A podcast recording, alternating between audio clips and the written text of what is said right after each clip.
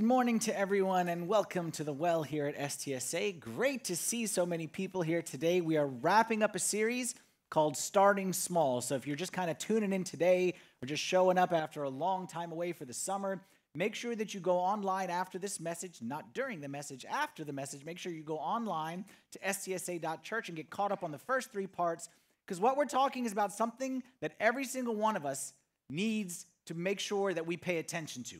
And that is, we're talking about our systems or our habits in life.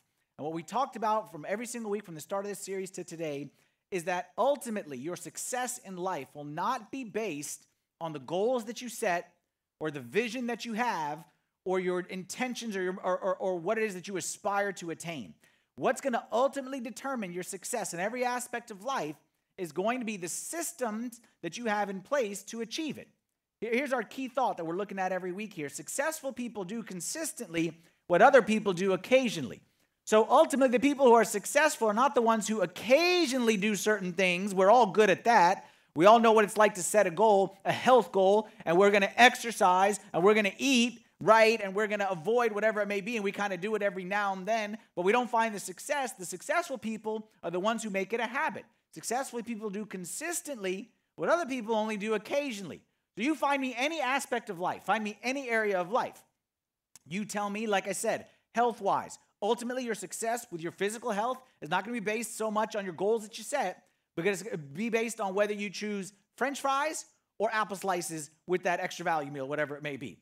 It's going to be true, it's going to be based on whether you choose to watch another episode or to turn it off and go downstairs and, and work out or go to the gym and work out. Relationally, you want relational success. It's not about your desire or your wishes. The relational success is within people who have the right systems in place.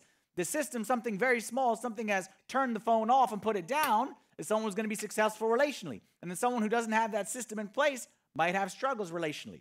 Any aspect of life, career, uh, financial, your retirement goals, it's not a matter of your goals as much as a matter of your habits and the systems you have in place.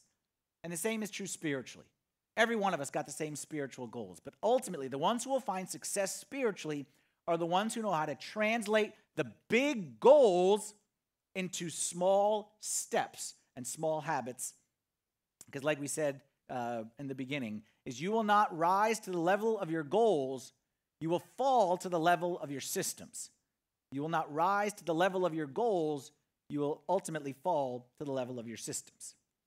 So then we talked about how to set those goals. I'm sorry, how to set those systems, how to establish them. And I asked this question over two weeks, okay, one to start, one to stop, and that is this. Based on who you want to be, what one habit do you need to start or stop? And I think those are two separate questions. You should answer them both, but I didn't want to put them up there on the screen as two because would taking too much space. Based on who you want to be, what one habit do you need to start and what one habit do you need to stop? We talked about how every decision is a small step towards something. Every action is a small step in the direction of something. So, based on starting point is always, we talked about in the first week, who before do. Not I want to read the Bible, not I want to pray more, not I want to exercise. Those are steps along the way, but we're starting with who. I want to be a man of God. Okay, what one habit do I need to start and stop in order to become man of God? So I would say, in order to become man of God, I need to stop skipping church on Sundays. I need to start going to bed at 10 o'clock on Saturday nights. Small habit, step towards man of God. You say, I want to have healing in my relationships. I want my relationships that may be broken. I want to invest in this relationship or I want to heal this broken relationship. Then I say a small step. What I need to stop doing is talking to whoever while the TV is on. I need to stop that habit. And what I need to learn how to do is turn the TV off, turn the phone off, and go undivided attention. Based on who you want to be, what one habit you need to start and you need to stop. You have a career goal. You want to get to a certain spot by age 25, by age 30. Well, maybe a good habit to stop is turn off the Facebook and maybe open up a real book, okay? And that might be something that you can do to step towards who it is that you want to be because every decision is a step towards something. That's kind of where we've gone over the past three weeks. Now, today, the question I want to answer so many people are thinking this, and if you're not thinking this, and you, this may be your first go around, but if you try to start good habits in the past, you should, you should anticipate where I'm going with this topic here today because it's really easy to start habits. It's like the person who says, I'm really good at quitting smoking. I've done it many times. Okay? It's really easy to make that New Year's resolution. It's really easy to go to the gym in January. It's really easy to eat healthy when we have this momentum and we're all doing it together. But what I want to talk about today is how do I make it last? How do I make it stick? How do I turn the short term changes, which we're all really good at, and I know some people in this room have made great changes or started great changes over the past three weeks. How do I make it stick and make it turn into long term?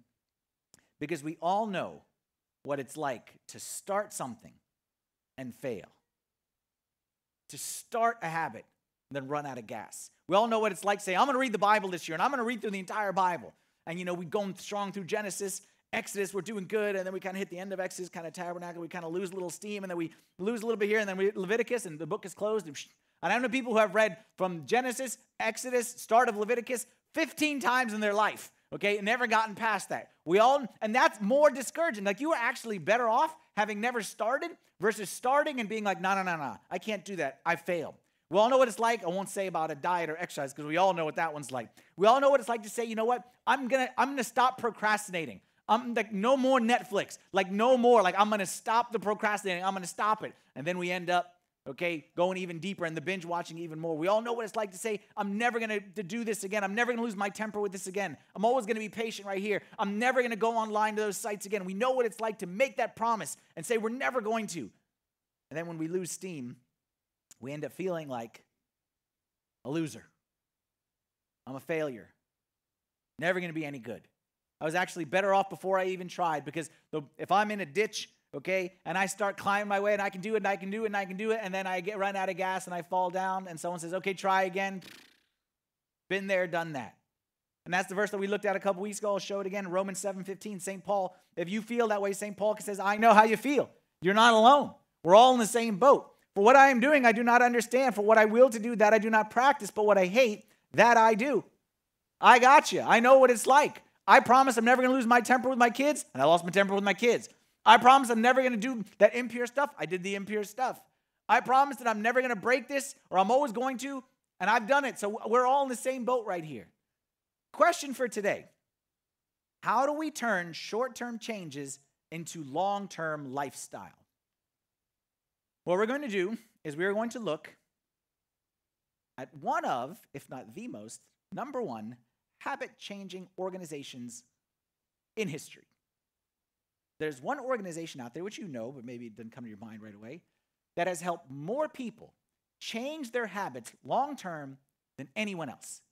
They currently help 2.1 million people per year to change a set of habits and to start a new lifestyle. And they've been copied by hundreds of other organizations. And that is welcome to Alcoholics Anonymous. Alcoholics Anonymous, you've heard of it before. Some may have attended one of the meetings before. This is no shame group, no judgment group right here. Alcoholics Anonymous has been around for years. And like I said, they help 2.1 million people per year. And that's just the official Alcoholics Anonymous. There's spin offs into every other area. So there's like AA style meetings for those who are addicted to gambling, those who are addicted to pornography, those who have like eating disorders, okay, or whatever it may be. But the principles are all the same. And I would say if there's such a thing as a proven methodology, to help people change, I would say the folks at AA, they cornered the market on this thing. Now, here's the amazing thing about Alcoholics Anonymous. Those who have attended may know, and if you did, you don't need to nod your head or anything, just kind of like agree in your heart. The strange thing about Alcoholics Anonymous, it was developed, it was a program developed by people with no scientific background whatsoever. Like there's no one in there who's, who, who developed it based on their, their understanding of, of, of genetics and, and, and certain uh, genes that lead to uh, addiction. There's no, there's no psychiatrist or psychologist who developed the program. It really doesn't address any of those kind of biochemical issues that lead a lot of people to addiction. And if you've ever attended a meeting, you would be shocked, or if you've known anyone who's attended, you would be shocked at how unimpressive the meetings are. Like I remember the first time I heard about these meetings, I thought there's going to be something. I thought it was going to be like experts and, and, and professors and whatnot. Do you know what an Alcoholics Anonymous meeting is? There's no teacher, there's no expert, there's no curriculum, there's no structure. It's just a group of people sitting around sharing. There's a facilitator who kind of asks questions, and, and each week people share, but that's pretty much it. So, why are they so successful? How they help so many people? to not just change in the short term, but change in the long run? Well, I believe they understood the key to change. And I believe it's, it's found in the scriptures as well. And I believe that there's two key components a short term component and a long term component. You need to have a short term and a long term plan. You need to have a short term and a long term plan in order to finally achieve success. And I believe it's this I believe you need a short term plan, you need a long term belief. You need a short term plan and a long term belief. You need to have a vision in the long term of where you want to get to. And you need to have a plan in the short term of the first step to get there. You need to be able to think at both levels. You need to be able to see 10 years down the line, 20 years down the line. You need to always hold on to that 20 years down the line. But then you also need to be able to see right here in front of me right now and how this step translates to that. Alcoholics Anonymous was started sort of in a semi Christian manner. Okay, they are got Christian roots, but they were never like officially Christian. But the program is 100% Christian in its understanding, even though they could change some of the terms. Like, a, like they're the ones who came up with the whole like higher power kind of a thing. So the, one of the fundamental beliefs and to be successful in Alcoholics Anonymous, you have to believe that there is a God out there who is more powerful than you and someone out there who's on your side who has a vision.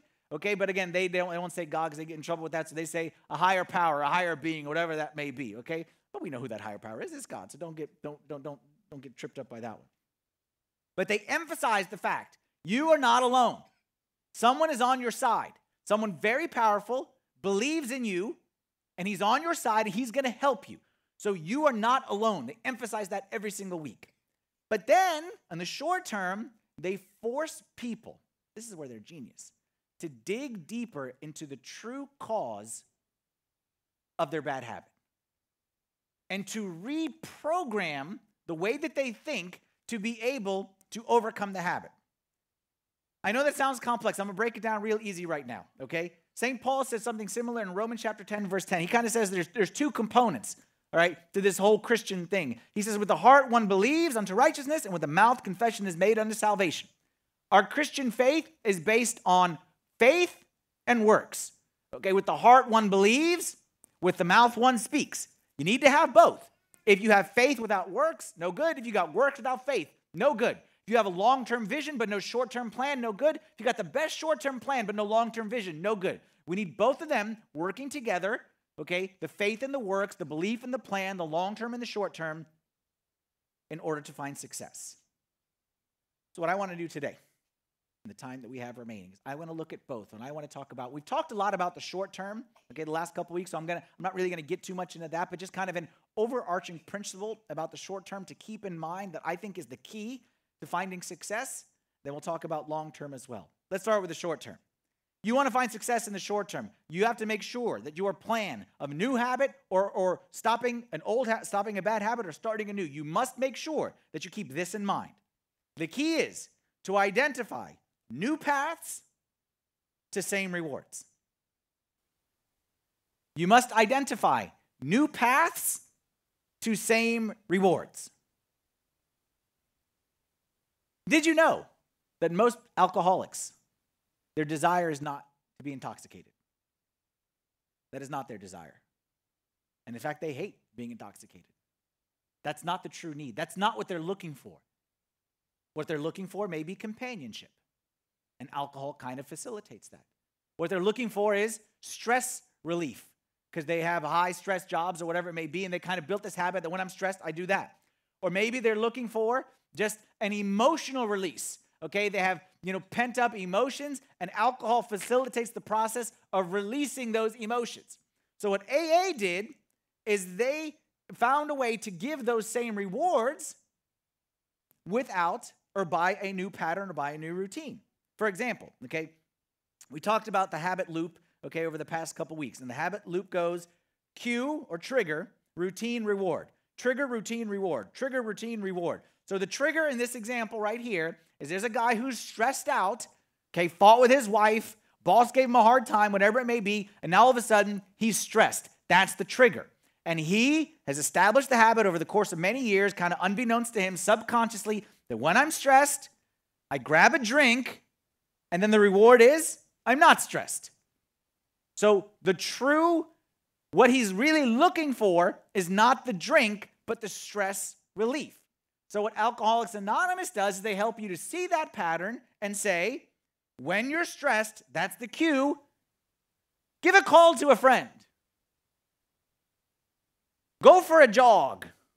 Play a little golf. Have some Ben and Jerry's, maybe. They've, they've some companions to help me through many stressful days. When you're stressed, find a new path to get to de stressed.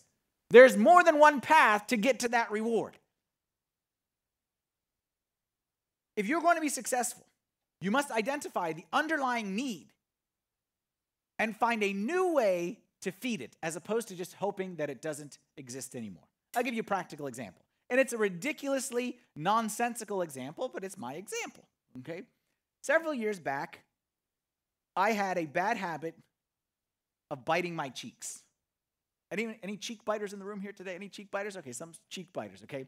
There's nothing wrong with being a cheek biter. There's nothing wrong with it. Like, there's nothing wrong, and no one says anything's wrong. But I remember one time I went to the dentist, and the dentist looking at my mouth, and you know how, like, first the lady comes, okay, and then she does stuff, and then the other guy comes, and, like, he, like, does stuff, and they, like, communicate, like, some kind of code or whatever it may be. So I'm, like, kind of a competitive person. So I always want to be, like, you know, like, you know, no tartar, no, like, I'm trying to, like, get the best report. So she does the thing, and then she asked me, Do you bite your cheeks? And I was like, Yeah. Like, okay. And she didn't say nothing about it. And then the, the man comes in and, you know, the report and the x rays and whatever it is. And she goes to him, Oh, yeah, he's a cheek biter. I didn't want to be no cheek biter. Like, my mama didn't raise a cheek biter. Like, I'm better than that. Okay? And no one told me there's anything wrong, but that's when I decided I'm not going down like a cheek biter. You know what I mean? Like, I had to fight for my, my dignity. So then I tried to come up with a way to break the habit. Now, for those who are cheek biters, it's something that happens subconsciously. You don't even know it. Okay? So it's not easy to fix. So what I said is, first thing, as, as you would try the willpower approach, I'm just to stop biting my cheeks. How long do you think that worked for? Nothing. Okay? Because it's subconscious. You don't even realize that you're doing it until you go to do it, and, and then by then it's too late. Says, okay, you know what? I'm to have gum in my mouth at all times. Because when I'm chewing gum, I can't chew my cheek at the same time as I chew my gum which is like that worked, okay, but it's a kind of a short sighted way to approach it because, like, I mean, how much gum can one chew? And, like, we're on a budget. Like, we're trying to put kids in college one day, so, you know what I mean? Like, and then I came up with an even dumber approach, which is every time I find myself biting my cheek, I'm gonna pinch myself, okay, to like hurt myself and cause myself pain. But I'm like, this is stupid. Like, why am I hurting myself? Like, this is the dumbest one of them all.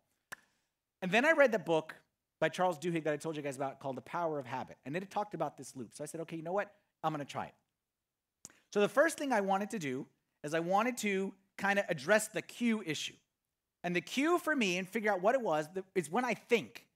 Okay? There's two things I do when I think. It's bite my cheek and also stick up my tongue sometimes. Like, you know what I mean? Like I kind of do like that. Okay, and the other, the other thing I notice I do is I stare.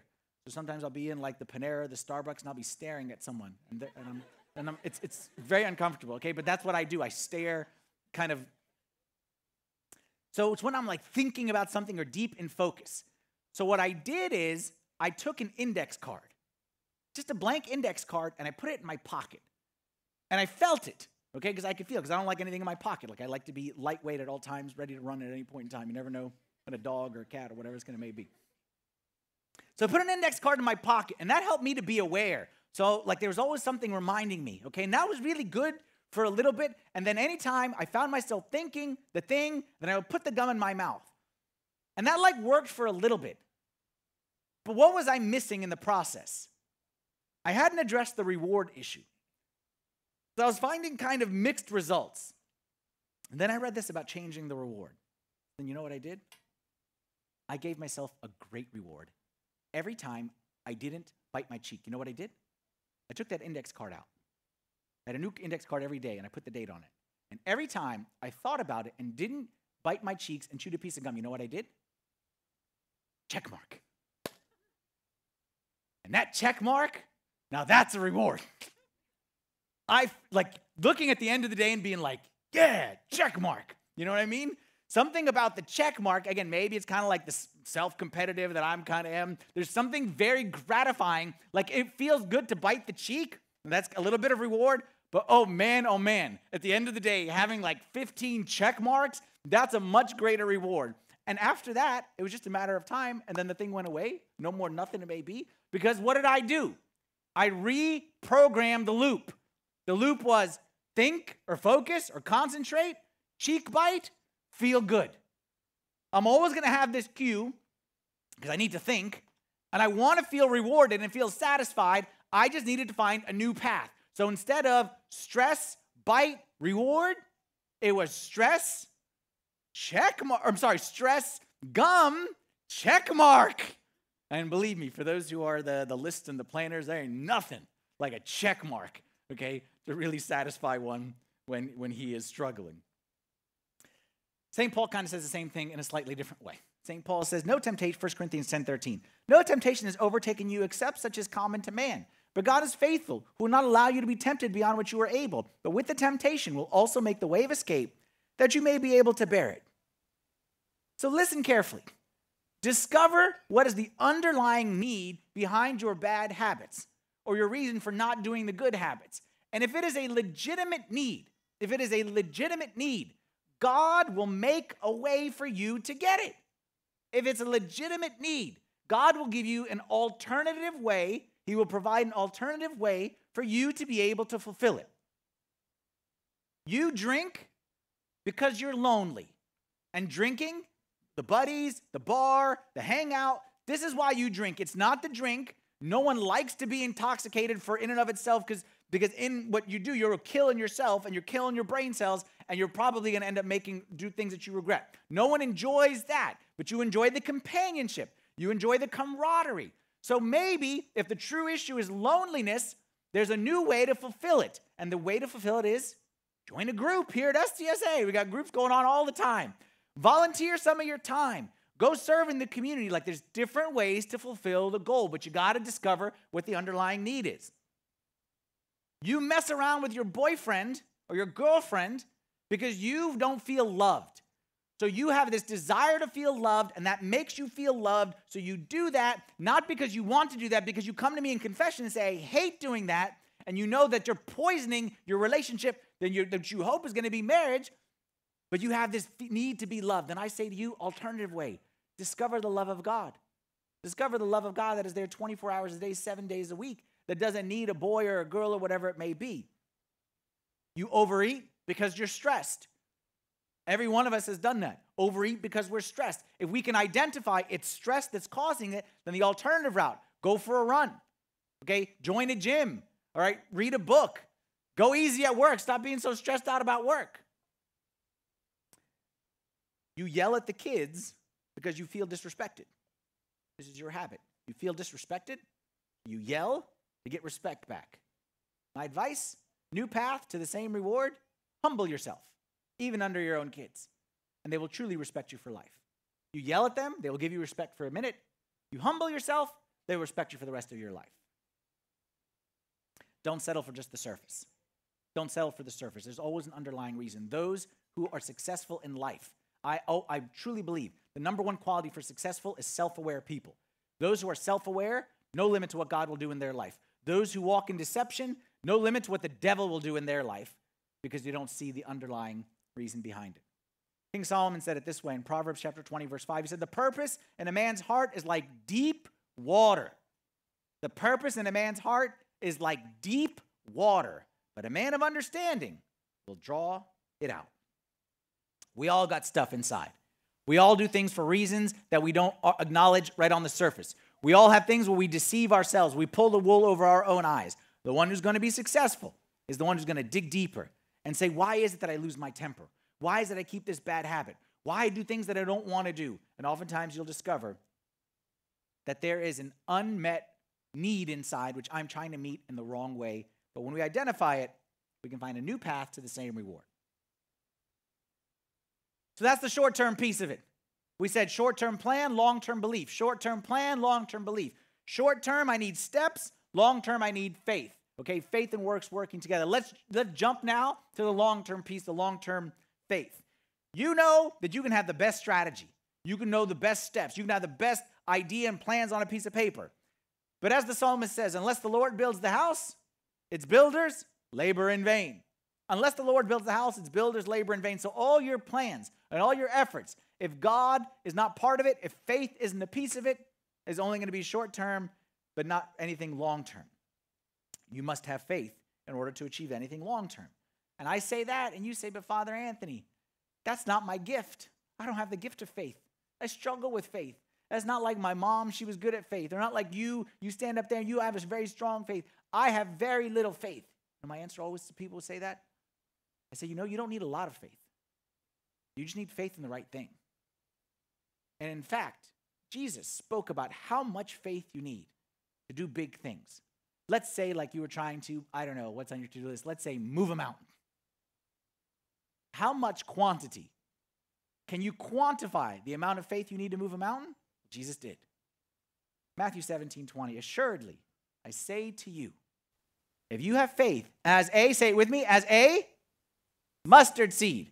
I never had a mustard plant or a mustard tree, but the mustard seed that I know is very small. If you have faith as a, say it again, faith as a mustard seed, you will say to this mountain, you have faith as a mustard seed, you will say to this mountain, you, mountain, Everest, Kilimanjaro, whatever your name is, you move from here to there, and it will move. Nothing will be impossible for you. Let me say that a, a, a slightly different way. You must believe that mountain sized results come from mustard sized seeds. That's a tongue twister. You must believe that mountain sized results come from mustard sized seeds. Seeds. What the thing says on the screen.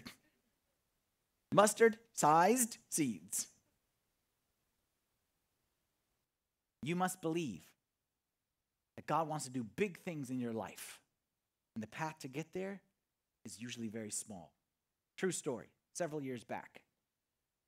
I was speaking with like a middle school kid, junior high kid, maybe sixth, seventh, eighth grade, something like that. And the kid, good kid, great kid, I should say, fantastic kid. But the kid had like a bad habit that he couldn't shake. And he was like really, really, really trying to shake it because like he was a good kid, like a really good kid, like a church kid, like good kid. And we're gonna pray about this. So he prayed. We're gonna fast. He fasted. Bible. He Bibled, like he church, he everything that he needed, like everything that you need to do. And he took the Bible at its word. And the scripture said, I can do all things through Christ who strengthens me. And he took it at its word. And he said that we are more than conquerors through him who loved us. And he took him at his word. But he couldn't get past this struggle. He kept falling. And he came to me. And he says, Father Anthony, I did everything you told me. I did everything the Bible said. Where's the victory in Christ? Middle school kid. And I'll be honest, I didn't know what to say to the kid. You know why I didn't know what to say to the kid? Because if I'm honest, if I'm honest, I actually I agree. I can totally relate. And so can you if you're honest. You can relate to. But God, didn't you promise me? And if I did, and where is the victory? And where is the conqueror? And where's the authority to trample on serpents and scorpions and all the powers? Like, where is it? Where's the peace that surpasses all understanding? Where's the joy that no one can take from me? Like, where is it? And I was struggling with this. You know how God answered this prayer for me? Hit me like a ton of bricks. One day, I was watching The World's Strongest Man. Anyone seen The World's Strongest Man competition? No one has watched The World's Strongest. Come on, hey, more people watch The World's Strongest Man like that. Because I was watching World's Strongest Man. If you have never seen World's Strongest Man, you do not know what you are missing. Okay, these are feats of, of, of incredible strength. Like these people, like forget Marvel and all that nonsense and the DC, like that's uh, the, the people who have the, the capes and stuff like that. These are real human beings who like the competition is like a race pulling an airplane. Like that's what it is. Like you're gonna run these like 50 yards pulling an airplane. Who could ever could pull that airplane across the 50 yard mark faster would win. Not pulling like a wagon, not not not not, not pulling like a like a, a, bicycle, pulling an airplane. One of them, I the, the one I remember this particular day was the the, fr- the fridge lift. Okay, I don't know if you've seen the fridge lift competition. They basically tie a refrigerator to their back and then they race, okay? So you know how people race? So they got a refrigerator on their back and they're running like this with a refrigerator on their back. It's incredible stuff, fascinating stuff. Anyway, sorry to deviate a little bit.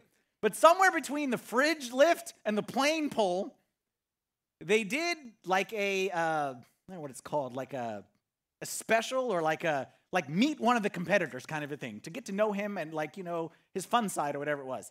And they were doing it on the greatest of all the world's strongest men competitors Magnus Ver Magnusson. You guys know Magnus Ver Magnusson? Okay, very good. That's right. Now everyone's coming out the way. That's right. I like it. I like it. I like it. Everyone knows Magnus Ver Magnusson. If Magnus Ver Magnusson stood up on the stage, man, I would be worried about the stage. Okay, he's a tank.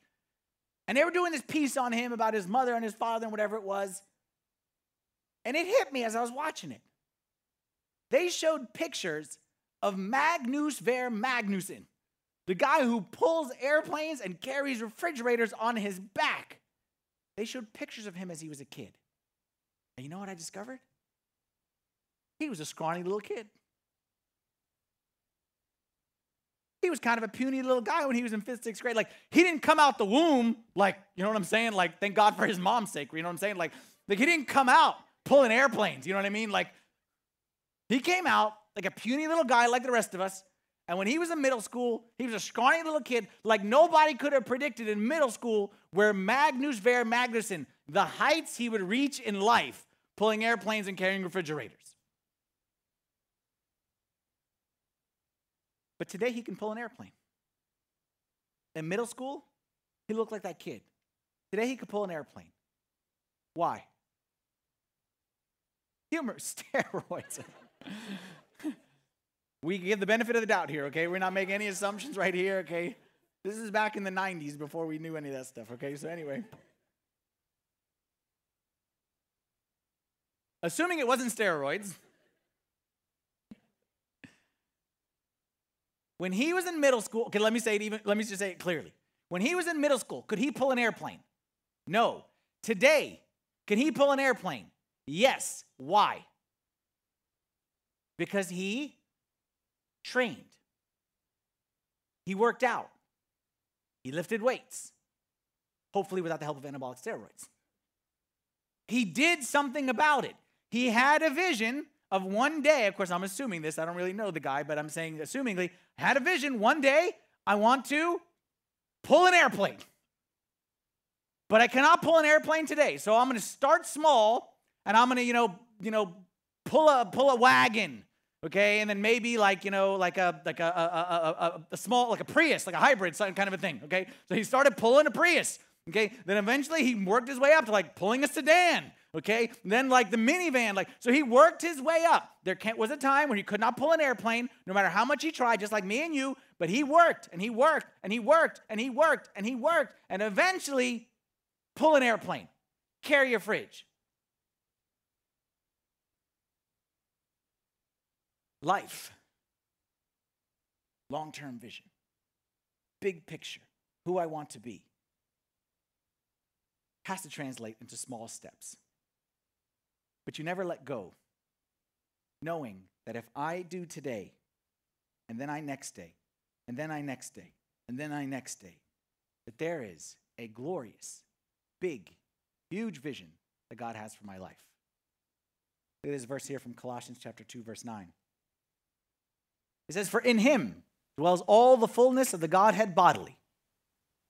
And you are complete in him, who is the head of all principality and power. That's a strange verse. You are complete in him. The first half I get. He, all fullness of Godhead. That we're talking about Christ, obviously. But I'm complete in him. But I'm not complete. Like the middle school kid would say, but I'm not complete. I have all kinds of issues. I have failures. And you would say the same thing like I would say. How this verse says, How am I complete? Complete meaning lacking nothing, got everything that I need. You know why we are complete? Because we are complete in Him. Not because we have the actuality and the realization, but because we have the potential. Just like Magnus Ver Magnusson was born not with the ability to pull an airplane, but with the muscle tissue that if he worked out, he could eventually attain this goal. We are born the same way. Spiritually, we are in Christ. We have the potential. The potential. But the actuality requires some training, requires working out. But we have everything that we need inside of us. You got demons in your life. You got serpents and scorpions and every power of the enemy, and you said, God, you give me the authority to trample over them. He says, Yes, I give you the tra- authority to trample over them. And the way you're going to get there, you're going to get there in small steps. Your small steps. I give you the authority to trample on serpents and scorpions and every power of the enemy. But are you willing to do your part and wake up five minutes early to pray? I tell you that a man whose ways are pleasing to the Lord, he makes even his enemies to be at peace with him. And I will make your enemies to be at peace with you and give you victory over all, and life will be peaceful. But are you willing to forgive when someone says, I'm sorry? Because if you're not, then you'll never find it. I tell you, I want to bless you 30, 60, and 100 fold. But your job is to give 10%. How it works? Magnus Ver Magnusson. I want to carry an airplane. All right, get up early and do a push up. I read one time a nice quote that said that God, when He gives us, God doesn't give us fruits, He gives us seeds. God doesn't give us fruits. So if God wants you to have a tomato, He doesn't give you a tomato, He gives you a tomato seed. If God wants you to have a cucumber, cucumber seed.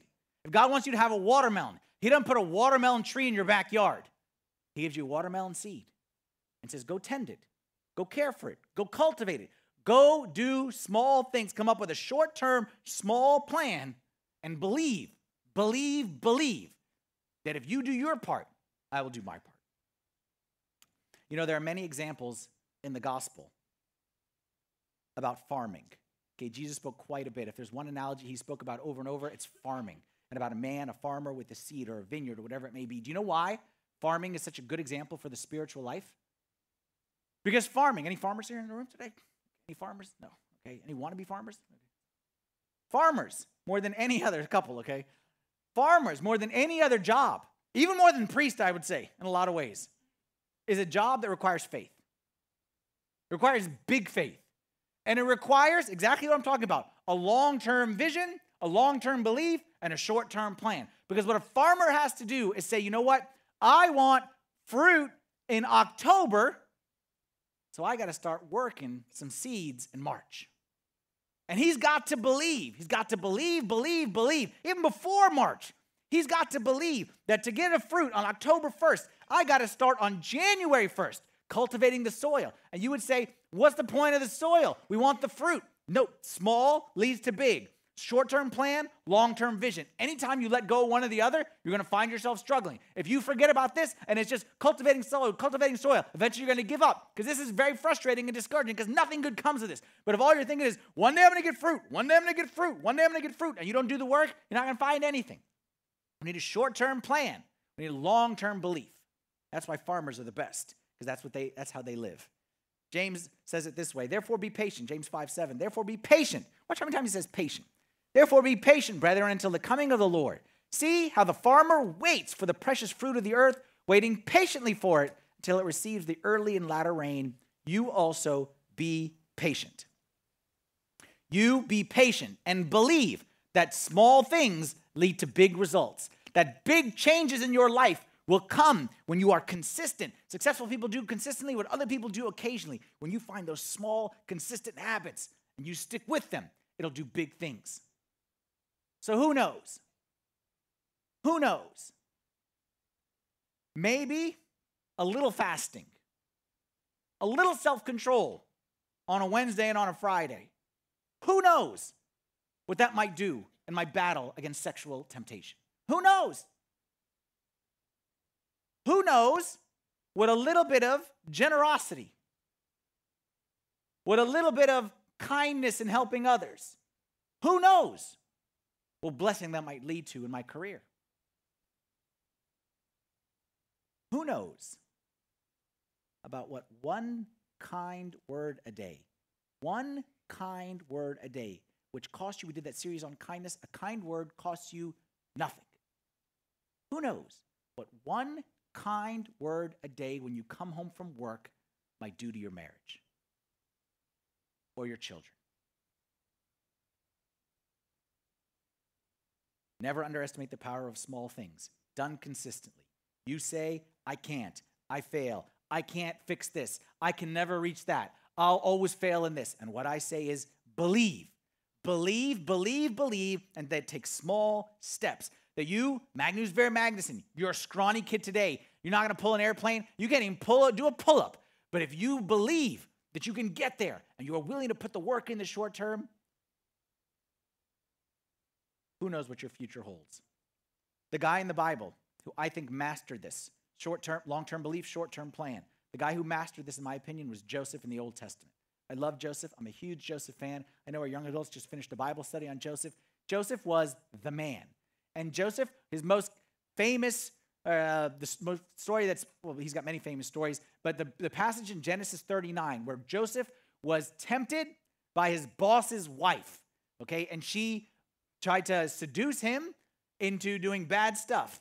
And that's his boss's wife. And look what happens right here Genesis 39. And it came to pass after these things that his master's wife cast longing eyes on Joseph, and she said, Lie with me. And when she said lie with me, she wasn't talking about tell a bad word, okay? She was saying lie with me in the, the biblical sense. But he refused and said to his master's wife, Look, my master does not know what was with me in the house, and he has committed all he has to my hands. So Joseph said, No, lady, I ain't doing that stuff with you. That's crazy, man. The master trusted me. And it would be a great story if that's what Joseph did. The lady came to him, and he was just like a servant in the house. So, and most likely, by the way, the master's wife didn't just come to Joseph. Okay, she probably went to all the other servants as well, and it was just Joseph's turn. So Joseph kind of knew this is how the game is played. And he came and said, No, lady, go find somebody else. That would be great if that was just the story. But look what happens here in verse 10. So it was. He said, No, so it was. As she spoke to Joseph day by day that he did not heed her to lie with her or to be with her. I can't imagine that. I can't imagine that temptation. Like one thing, you know, the lady comes and she's dressed provocatively and, you know, lie with me, okay? No, in the name of the Father and Son and Holy Spirit, I will not lie with you, okay? Like, get behind me, Satan, okay? That's great. But then day after day after day after day, like, come on, man. Like, come on, like, enough is enough. But at some point, just want to shut the lady up and get her off my back. Joseph stood strong day by day by day by day. Compare that to what we talked about Samson last week, who went step after step after step after step to walk into sin. Joseph, day by day, rejected the sin. You know why? You know why he was able to do that? The verse that I didn't show you is verse 9, which is the verse right before. And watch this guy and his long term belief and his vision for his life. He said to the lady, How then can I do this great wickedness and sin against God? That's a memory verse, by the way, in case you want to memorize a good verse. All right, if you're struggling with temptation, you go Genesis 39 9. How then can I do this great wickedness and sin against God? Let's read it together. One, two, three. How then can I do this great wickedness and sin against God? No, emphasize the I. It's I. Again, with me. How then can I do this great wickedness and sin against God? What Joseph is saying is, look, lady, I respect you. I respect your husband. I don't want to lose my job, but you don't know me. You don't know me.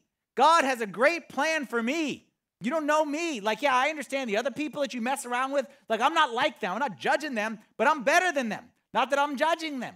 But what I'm saying is, I didn't mean it in the judgmental way. I meant it in a like, God has a great vision for my life. I want more than just to be a servant the rest of my life. I want the blessing of God. God has told me that I'm going to rule over my brothers and I'm going to have a big impact on this world. I got a vision where I'm going to be. So I'm not judging you, lady. I'm not judging the people that you did the sin with. They can do it, but I can't. You know what we need to do? Or you know our problem is? We don't have this vision. We don't have this vision. We need to walk around with this vision and say, How then can I do this great wickedness and sin against God? Don't you know who I am? Again, I know it sounds arrogant when it's coming out of my mouth now, but it's not meant to be arrogant. Don't you know who I am? I'm a child of the Most High God. I'm someone who comes to church every Sunday and receives the body and blood of Christ inside me. I'm a child of God. I'm precious. I'm loved. He's got a great plan for me and my marriage and my kids and my kids' marriage and my church and my service. Like God has a great plan for me. So you know what? With all due respect, you can sin, but I can't. Because I have a vision of where I want to end up. And that vision translated to action. Verse 11. It happened about this time when Joseph went into the house to do his work, and none of the men was inside the house, that she caught him by the garment and saying, Lie with me. Like, now, like, enough is enough. Like, you did your best to run away, but she got you now, and she took your clothes. Like, come on, man. Like, no one's going to blame you. Like, look what he does. He left his garment in her hand and fled out and ran outside. And, and for those who know the rest of the story, not only he ran out naked like a fool, he ended up getting put in jail and he could have gotten killed because the master's wife said that she tried to do this to me. Of course, no one's going to believe him. He's a slave. So Joseph risked everything. Joseph was willing to risk it all, but he said, You know what? I can't. I cannot do this because I know who I am.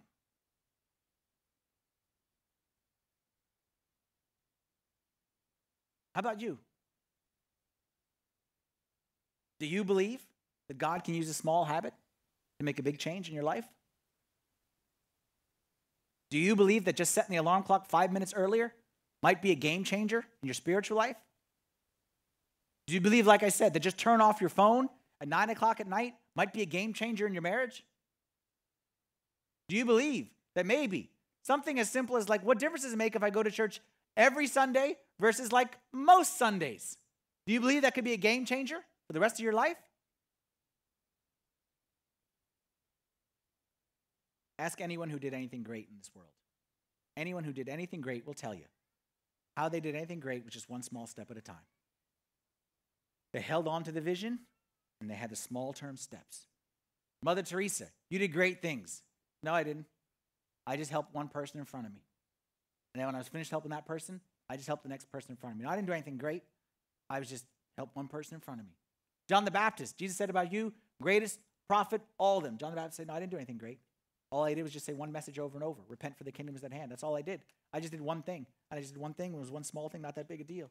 St. Anthony, you're the greatest. You're the light, okay, that shines all through heaven. And people say about you, and you're the greatest, and you're the greatest. St. Anthony said, I didn't do anything.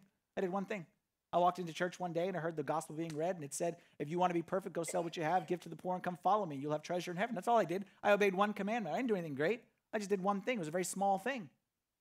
Greatness is not great things not big things. Greatness is small things done consistently. Can you believe that small things will make big change? I'll tell you this believing doesn't guarantee success in life. And I'm not trying to sell you a false bill of goods right here, but I will tell you this that not believing guarantees failure. Believing doesn't guarantee your success, but not believing 100% guarantees your failure. So again, throw it back to you. Done the series. Talked four weeks about how we can make small things into big things. And my question to you is where are you trying to get to in life? What's the vision? What do you believe? I hope that was at the front and not the back end. I was hoping. Okay. Zooming. What do you believe God wants to do in your life? Where you want to end up five years, 10 years, 20 years. What's the vision? What's the plan? What's the belief? And then, once you have that, we start who before do. We start with always the identity. What do you want God to do in your life? What do you believe God wants to do in your life? Then you translate that and you find small steps. What small steps can I take that you know what? I'm not going to get there overnight. I'm not going to pull an airplane overnight. But you know what? By the end of this year, I'm going to be one step closer. And by the end of the next year, be another step closer, another step closer, another step closer. Do you believe that God wants to do big things in your life and he will use small things to get you there? I'll read this verse and then I'm done. Matthew 13, 58. Insert your own name in here. Now he, being God, did not do many mighty works there, being potentially you, because of their unbelief. I read this verse I will say, if I want to never hear a verse said about my household, is this verse. I never want God to look down at our church, at my home, at my heart, and say, you know what? Had great plans, but did not do many mighty works. Why, God? Why you didn't do many mighty works there? They had great goals. They had because their unbelief. One of our core values here at STSA is faith filled vision faith filled vision. If you remember in membership class, we talked about faith filled vision, that we believe in a big God. We don't believe in a little God, we believe in a big God, a big, huge God who does amazing things all the time. And we are going to rely on that big God to do extraordinary things in our lives. One of the things that we even say in our core values, we are more surprised when God doesn't do a miracle than when he does. And what I put back to you is that's not just a church thing. That's not, we just believe in God to do big things for us as a church. We believe in God to do big things for us, individuals, in our families, in our homes, in our hearts.